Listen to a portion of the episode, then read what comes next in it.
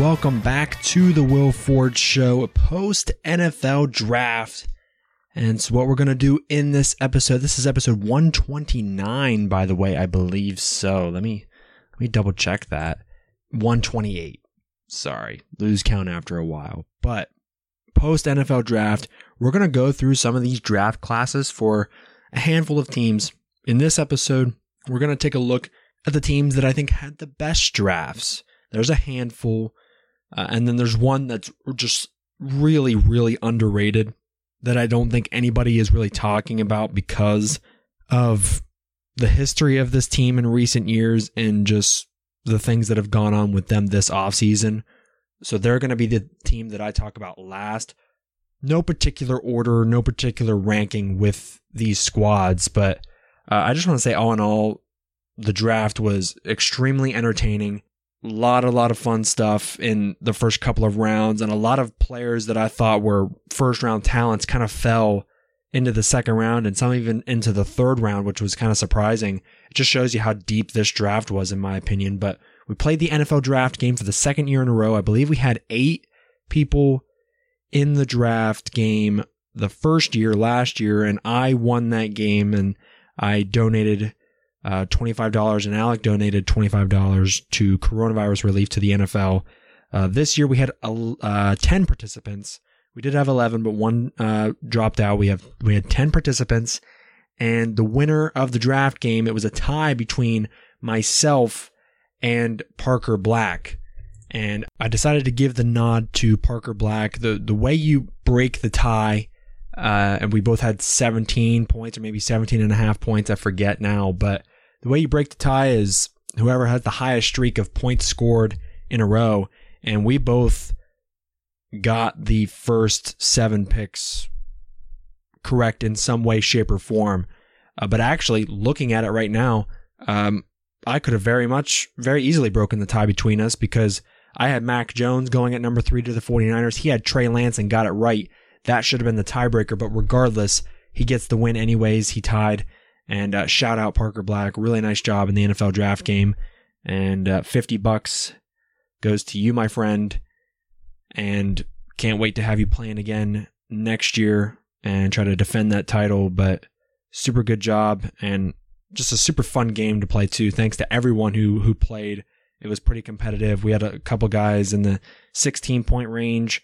Really, really good turnout this year, and it was a really entertaining draft to watch. Obviously, there were some some pretty obvious picks, but then there were some surprising trades, some surprising picks uh, early in the first round. I was really disappointed as a Cowboys fan not getting either Jaycee Horn or Patrick Surtain, uh, either corner at number 10 uh, and you know the the Panthers took Horn at number eight. The Broncos took Surtain at number nine, and Surtain was a bit of a surprise to the Broncos. I don't think anybody was expecting that. Cowboys at number ten decided to trade back to twelve with the Eagles. The Eagles get their receiver in DeVonta Smith. Cowboys get Micah Parsons, who I think is the best defensive player overall in the draft. So I was upset with it at first because I also knew that Rashawn Slater was there, an offensive tackle from Northwestern.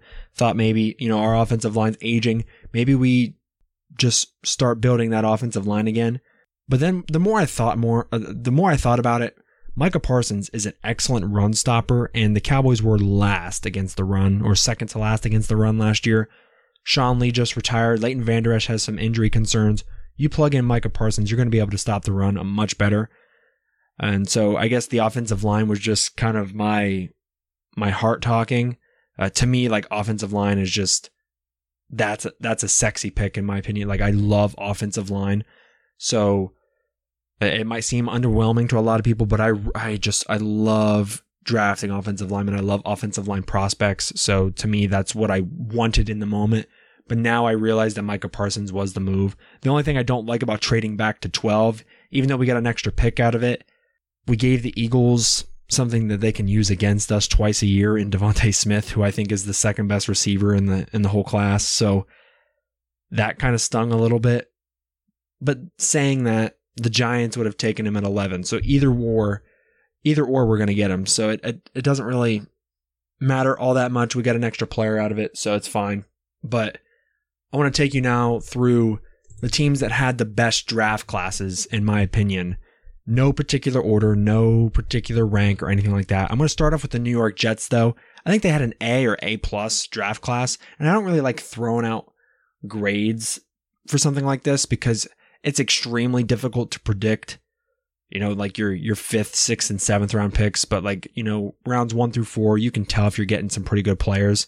So I guess it just really, de- you know, five through seven, it's just that's just luck of the draw. I, I'm not going to sit here and pretend that I know that these players are going to turn out to be anything, but you get a pretty good sense rounds one, two, three, and possibly four, depending on who's available. But with the New York Jets, you get Zach Wilson at number two, quarterback from BYU. Personally, I personally Justin Fields is the second best quarterback in the class in my opinion, and that's who I would have went with if I were the New York Jets. But I get all the hype around Zach Wilson. He's got a strong arm, a lot of flair, can make any throw, can move in the pocket, can move outside the pocket, very athletic. I mean, he he's a good prospect. My only concern is just lack of good competition that he played against. He played at BYU and only played against a couple top 25 schools, lost against both of them. I mean, I I don't know. I, I, just, I just don't know how I feel about Zach Wilson. I feel like he's got high bust potential. But regardless, they do get a quarterback. They address quarterback, and I think Zach Wilson has the flair. Alijah Vera Tucker at 14, you traded up from uh, late in the first round to get Alijah Vera Tucker, offensive guard just that's a that's a great pick because you already have Mekhi Becton, who you drafted last year at offensive tackle. Now you have Vera Tucker, your offensive line, albeit young, very good. That is perfect for a young quarterback, whether it was Sam Darnold or Zach Wilson. So they're already doing for Zach Wilson what they failed to do for Sam Darnold. Love it. Now you go get yourself a legit number one wide receiver in the second round, someone who I thought should have went late first in Elijah Moore from Ole Miss. That's perfect. Then you addressed your run game. They don't have a running back. Michael Carter in round four from North Carolina, and he was in a backfield in with the Tar Heels that was very similar to the Georgia backfield of a couple years ago with Sony Michel and Nick Chubb. Michael Carter was kind of the the second fiddle there uh, behind Javonte Williams in North Carolina, but still a really good running back and someone that I can I can see definitely making an impact for the Jets in his rookie season. And then on the back end, defensively for the Jets, they got Jamien Sherwood from Auburn at safety, and then also Michael Carter, the second from Duke at corner. Two players that I had, you know, around the four or five range, but some really good value. Like Jamien Sherwood, I could have even seen maybe going in the third round. So really good value there with Sherwood. Michael Carter, you know, I, I thought of him as like a fourth round prospect, good value. And those guys I think are going to be some good depth for their secondary if they don't start. Moving on to the Los Angeles Chargers, I think they had an A plus, A plus draft. First off, they get the best offensive tackle in the draft, in my opinion, in Rashawn Slater from Northwestern. Played against Chase Young in college, didn't allow a sack. Uh, I, I just I think it's perfect for what the Chargers want to do. They brought in Corey Linsley over the offseason at center really improve their offensive line. They get the best offensive line prospect. Love it at 13. They didn't and and the thing is too is he he fell to them. A lot of people thought including myself that Slater was going to go in the top 10 and he fell to 13. Chargers didn't have to trade any assets away to go get him. Fell in their laps and it worked out. Then I think probably a corner that I, I definitely would have taken in the first round, probably my third or fourth ranked corner, Asante Samuel Jr from from Florida State in round two, pick 47. First off, his dad played in the NFL. Asante Samuel played for the Eagles. Just based on that alone, I would have taken him. And I know you shouldn't just draft a name, but a couple years ago, the Dallas Cowboys got burned by this. They were picking a, a two picks in front of the Pittsburgh Steelers and had an opportunity to draft TJ Watt or Taco Charlton from Michigan, and Watt was at Wisconsin. And I'm just saying to myself, if his last name's Watt and we know what JJ Watt is, you take TJ Watt. I don't care what position he plays. If he's a Watt, you draft him. That's who I wanted. And we passed on him for Taco Charlton. Needless to say, Charlton was gone in a couple years. TJ Watt, Pro Bowl outside linebacker. So Asante Samuel Jr., I think you know what you're going to get. I would have taken him if I was a team in the first round that needed a corner. Chargers get him at a steal in the second round, really help out their secondary because they did trade Desmond King away to the Tennessee Titans. So that's just a huge upgrade. Also get some depth at wide receiver in the third round. Josh Palmer from Tennessee. I had him going in the third round. That's just good depth in case Keenan Allen were to get hurt. Mike Williams. Mike Williams has had some injury concerns. I like the pickup. And then you lose Hunter Henry in the offseason. You do pick up Jared Cook, but Tre' McKitty from Georgia. I mean, that just gives you another option for Justin Herbert. Uh, then you get an edge rusher in the fourth round this is an A plus draft. You know, and the edge rusher, Chris Rumph, the second from Duke. Don't know a whole lot about him, but it just provides depth because Melvin Ingram has had some injury issues. Joey Bus, Joey Bosa, even for that matter. So if you get some depth, I mean that helps. Next up, the Miami Dolphins. Now, the Dolphins just addressed so many areas of need. It was ridiculous. At pick number six, they got wide receiver Jaylen Waddle from Alabama. Personally, I would have went with DeVonta Smith, but Waddle, just a freak athlete, insanely fast. And I'm sure the Dolphins were probably thinking of trying to get the next Tyreek Hill with just that unbelievable speed, and Waddle certainly has that. And Waddle's not like the greatest route runner in the world, but he's so fast that it almost doesn't even matter. So getting Tua Tagovailoa, a receiver like Waddle, who he played with in college, that really helps. You have Will Fuller and if he's healthy, he's a burner. DeVante Parker, I mean, that is a legitimate wide receiving corps. And I think you're going to see Tua make a significant step up the ladder next year. Then the Dolphins address their pass rush later on in the first round, get Jaelan Phillips from Miami. Uh, so fitting, you know, Miami Hurricanes, Miami Dolphins. But from a pure talent standpoint, probably the best or second best edge rusher in the entire draft but he does have some injury concerns. He did have to retire a couple years ago because of injuries. So that is something I worry about with Jaelan Phillips. But from a just raw talent, this guy is really good. It just depends on whether or not he can stay on the field.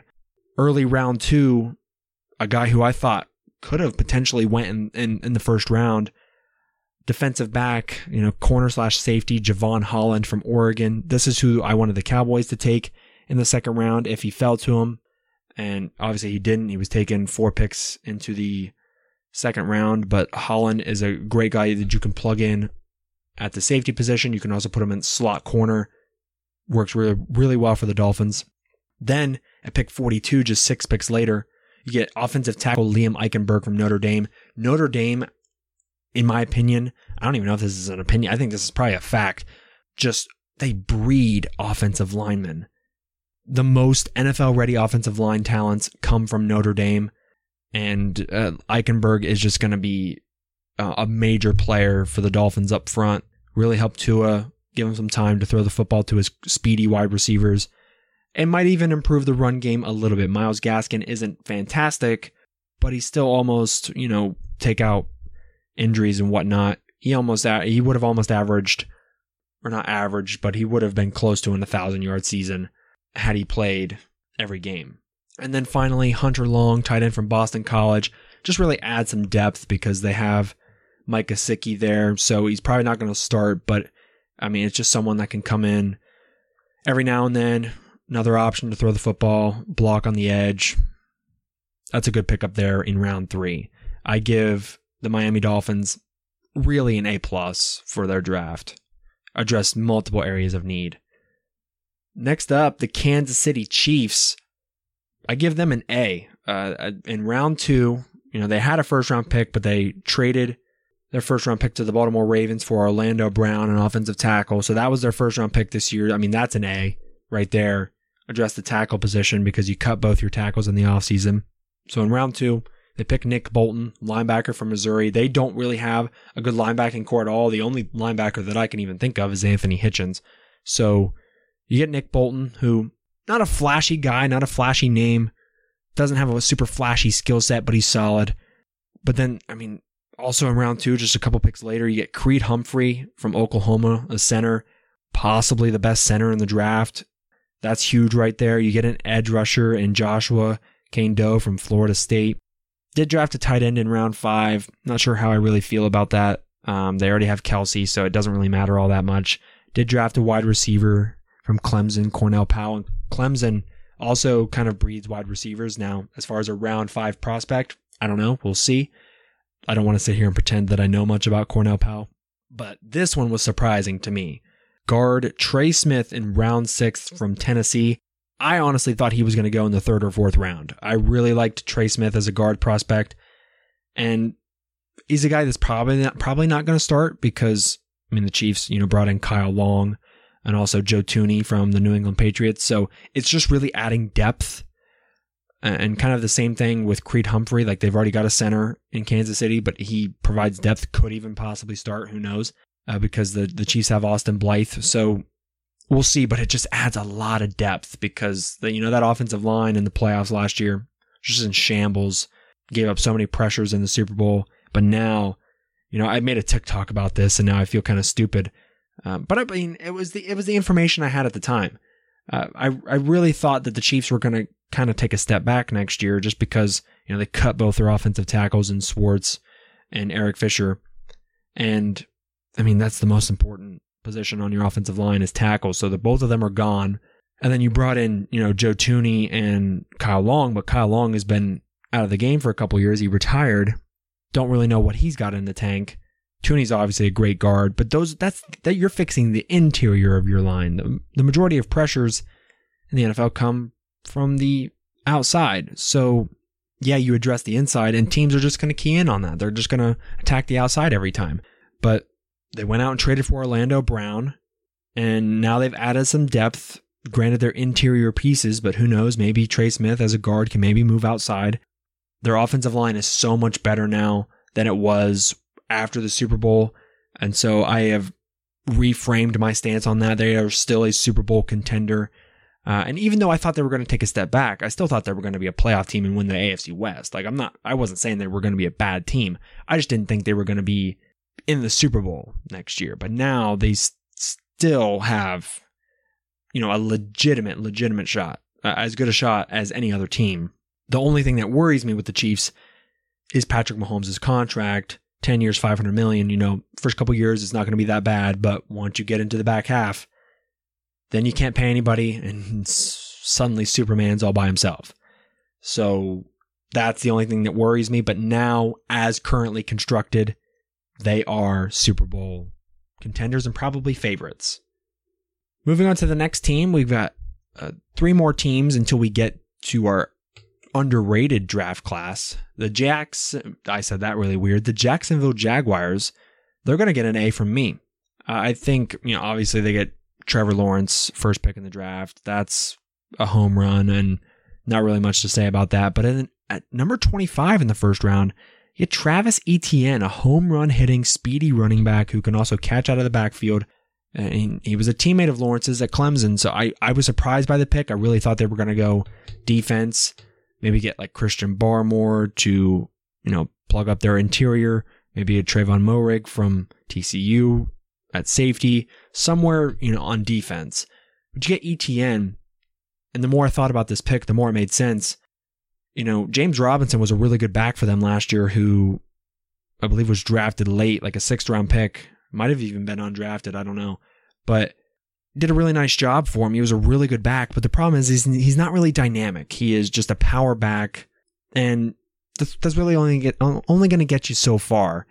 And we've kind of seen it in the NFL. These these backs, running backs, just can't be workhorses all the time. You really need a, a legitimate number two back behind to kind of take some of the pressure off. We, I mean, we've seen that with Zeke over the last couple of years. Tony Pollard has stepped up a, a, quite a bit, but Zeke has kind of slowed down. Christian McCaffrey's had some injuries because he hasn't had a legitimate number two back behind him to take some of those snaps away. And, you know, the Panthers did that in the draft this year, getting Chuba Hubbard from Oklahoma State. I think possibly the steal of the draft at running back. So now Jacksonville gets Etienne, who is a three down back. James Robinson's even a three down back, even though he's a power back. You can split up those carries a little bit. Etienne can obviously be a little bit more of a threat in the pass game. Solid pick. Now in round two, you address your secondary. You get Tyson Campbell from Georgia. and I, I like him better than Eric Stokes, who was a teammate of his. Later on in round two, you get an offensive lineman, Walker Little from Stanford, at offensive tackle. Now, I love Walker Little, arguably a first round pick, but injury history is a big problem with Walker Little. So we'll see if he can stay on the field, but the talent is certainly there. Andre Cisco, safety from Syracuse in round three, really good value. And then you move further further on down. You're addressing areas of need. You get a defensive lineman, edge rusher. Did get Luke Farrell, tight end from Ohio State. They don't really have a tight end, so Farrell, even though probably a little bit more of a blocking tight end, can still make some catches. So I mean, we'll see. And Urban Meyer knows Ohio State like the back of his hand, so it probably it's probably going to be a good fit. You get a receiver later on in round six, Jalen Camp from Georgia Tech. Don't know much about him, but it just adds depth in that area because they don't have a great receiving corps. But overall, an A for the Jacksonville Jaguars with the picks that I went through. Cleveland Browns get an A plus, maybe even an A plus plus, because they just really went heavy on defense. Only got you know the first four rounds here, but Greg Newsome the second from Northwestern, I had him probably at my fourth best corner in the draft, behind obviously you know Jaycee Horn, Patrick Surtain, and then Asante Samuel would have been third for me. So Newsome in the first round, that's a good pickup and honestly kind of a risky one because I really thought that they would get a linebacker like Jeremiah Owusu-Koramoah from Notre Dame. But spoiler alert, they still got him in the second round, which is unbelievable. And Koramoah, probably the steal of the of the draft defensively, and he's kind of a hybrid safety slot corner linebacker type player, kind of like a Jabril Peppers, but I think better, if that makes any sense. So to get him in the second round, I don't understand how he fell that far. You get him, but you also get Greg Newsome, and you know that secondary for the Browns was just atrocious last year. But you bring in Troy Hill, John Johnson. Now you draft Newsome and Koramoah. You brought in Jadeveon Clowney. I mean, this is this is great. Get a receiver, Anthony Schwartz in the third round from Auburn. That's just more depth, you know, and plus Odell's coming off of injury. You double down on the best offensive line in football, get James Hudson from Cincinnati at tackle. That's just some depth. And then a defensive lineman, Tommy, uh, I don't know how to pronounce this. Uh, I'm going to go with Togai from Ohio State. Togiai, Togai. If you're an Ohio State fan, you know who I'm talking about. Got him in round four really just attacked defense in this draft. And really, I could take these other picks out of it. Getting Newsome and Owusu-Koramoah, that makes it an A plus. Last team before we get to my underrated draft class, the Chicago Bears. They get an A for what they did, trading up in the first round from pick 20 to 11 to get hopefully their quarterback of the future in Justin Fields. I mean, what a splashy move there.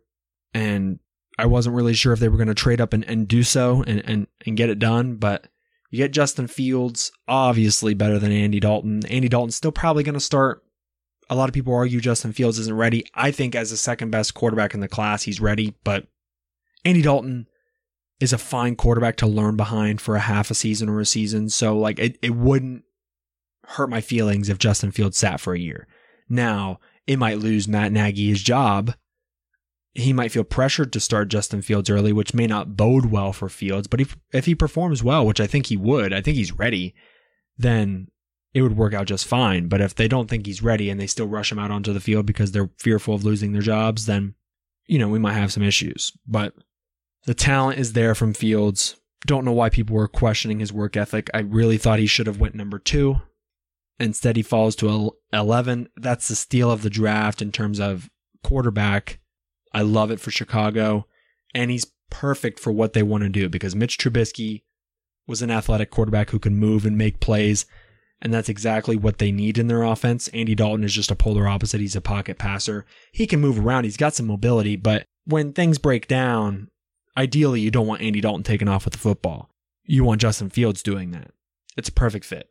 Now the Bears offensive line has kind of been deteriorating over the last couple years. In round two, you get Teven Jenkins at pick 39. I really thought Teven Jenkins was going to be taken in the early 20s, maybe by a team like the Indianapolis Colts, who lost Anthony Castonzo to retirement. So to get Jenkins in round two Really, really nice. You also get another offensive tackle in round five. Get a running back in round six. Dazz Newsome, wide receiver from North Carolina in round six. I that's just really good insurance in case Allen Robinson were to leave. And who knows if he likes Justin Fields, maybe he'll stay. But let's just go based off of recent history here. If you know the Bears struggle next year, he might be looking for a new home. So it's just insurance. And then in round seven, they got uh, Tonga from BYU, a defensive lineman. I thought that was really, really great value. Uh, and honestly, kind of, you know, like a low key steal. I thought Tonga was like a third or fourth round pick. And they got him in round seven. So, and odds are maybe they could have even let him just go all the way and they could have picked him up as an undrafted free agent. But nonetheless, I think it's great value. And finally, my underrated draft class. And the reason I say it's underrated, nobody's talking about it. The Detroit Lions, they get an A from me, maybe A minus A. I mean, they just quietly had a great draft. And this is a team that traded Matt Stafford away for Jared Goff. They got a handful of picks for the future. They stole Penei Sewell at number seven. I mean, just somehow he fell in their laps because the Cincinnati Bengals wanted to draft Ja'Marr Chase, which I understand. However, I think it was the wrong move. Penei Sewell just swallows people whole. Now, granted, the Pac 12 didn't have any notable pass rushers, but every defensive end that lined up in front of him, he swallowed whole. So, just a great pickup at number seven. And that's going to help protect Jared Goff because Jared Goff, he's not trash. You know, he's he's good enough. He got his money for a reason. So you just got to give him time to throw. Now, granted, there are no wide receivers in in Detroit because they let both Marvin Jones and Golladay go. But first things first, you just got to protect his blind side. Then rounds two and three, you get a, pl- a couple defensive tackles. They did not have a very good run defense last year, so we hope that helps for the Lions' sake. Round three, you get a corner, a Ifeatu Melifonwu from Syracuse. I like the pickup in round three. I honestly could. I, I saw him going in round two, so to get him in round three, that's good value. And at least in my opinion, I don't know. Ask Mel Kiper, and he'll tell you whether or not it's good value in round three. But I like to pick up there. They just needed a lot of help defensively in this draft and offense. I mean, just everywhere, to be honest with you. But, you know, putting Melifonwu maybe on the other side of Jeff Okudah, who you drafted last year, that could be a, a decent secondary. Some really, really great value in round four. You get a wide receiver to replace the two that you lost in Amon-Ra St. Brown from USC. That's really nice for Jared Goff. Somebody for him to throw the football to other than TJ Hockenson, a tight end. That helps. And then you get Jamar Jefferson in round seven from Oregon State, a running back. They've already got plenty of running backs. D'Andre Swift is clearly their number one, but it just adds some depth. I give the Detroit Lions an A minus or an A for their draft class. Thanks so much for tuning in to episode 128. In episode 129, we're going to look at the teams who had the worst draft classes, in my opinion. Teams that they're kind of head scratchers, you know, in my opinion. So we'll we'll dive into that in the next episode, as well as potentially look at as well as look at the quarterbacks that were taken in the first round, even some quarterbacks taken in in some of the other rounds in the draft, and just kind of analyze those picks, how they fit, and what the outlook is for their careers and their futures, not only for them, but for the teams. Make sure you follow the show on Twitter at The Will Ford Show. Rate and review the show on iTunes, like and comment on SoundCloud. Episodes will be dropping Wednesday. So make sure to, to tap in, check it out. Once again, a shout out to Parker Black for winning the 2021 NFL draft game and a winner of 50 bucks as well. I'll see you in episode 129. This is WFS, The Will Ford Show.